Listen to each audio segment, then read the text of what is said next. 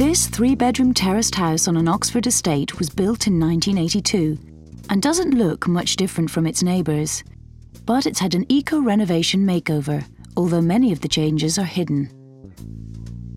What fuel is used for heating the house?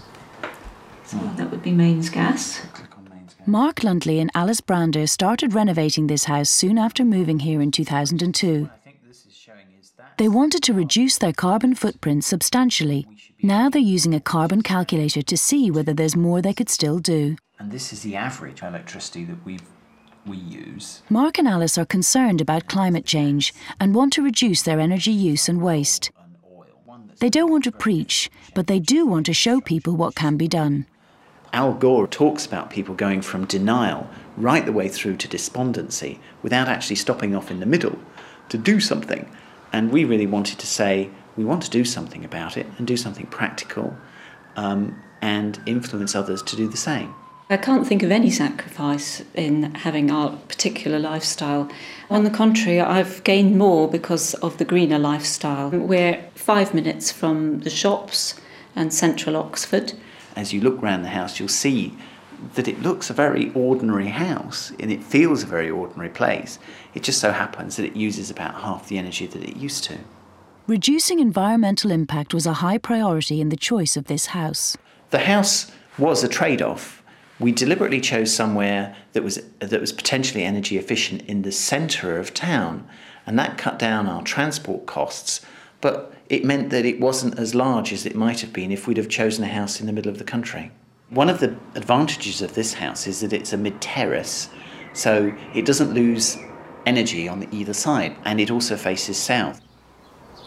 What cool do you keep? The house was built to pre 1982 regulations, which had poor standards for energy efficiency.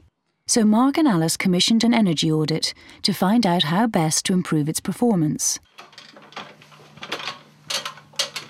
High on the list for energy saving was replacing the old boiler with a new energy efficient one. It's in the loft to save space. This is one of the first things that we did. It's our condensing combination boiler. This one's the smallest that we could find. It provides the hot water and the heating for the house. Um, the old model was just about broken. Solar water heating panels were installed on the roof at the same time as the boiler was put in. They heat water and feed it into a heat store. This is the 100 litre heat store. This collects the heat from the solar panels and stores it, and it either provides hot water directly or it will preheat water that then goes through the boiler and then out into the taps. Good insulation is crucial to transform a cold house into a warm and energy efficient one.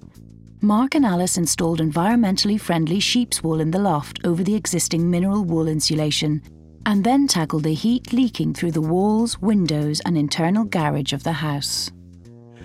we had the walls cavity insulated because they were uh, air gaps at, at that time, and that made almost that was one of the least expensive things that we did, and British Gas paid for part of the costs. But it made almost a noticeable difference. Within a couple of days, you suddenly realised that the house was warmer in the winter. Adding new double glazed windows to the existing secondary glazing reduced heat loss and made the house noticeably quieter. Building a porch onto the front of the house stopped cold air coming in in winter. But the most expensive renovation was the addition of a conservatory at the back of the house facing south. It's a luxury not everyone can afford, but it does improve the energy performance of the house, as well as providing a light filled, relaxing space. We were interested in having a solar room which would um, take the heat from the sun, store it within the solar room, and then release it into the house when it was needed. There's no artificial heating in this room, only the heat from the sun absorbed by the tiles and walls in spring and autumn. But in winter, it also helps to keep the house warm. The conservatory acts as a buffer zone uh, in the winter, um, so it can be very cold outside, but the conservatory itself will never get less than what mm, eight degrees. These energy saving measures reduced the carbon footprint of the house itself. Gas and electricity use dropped by about 50%,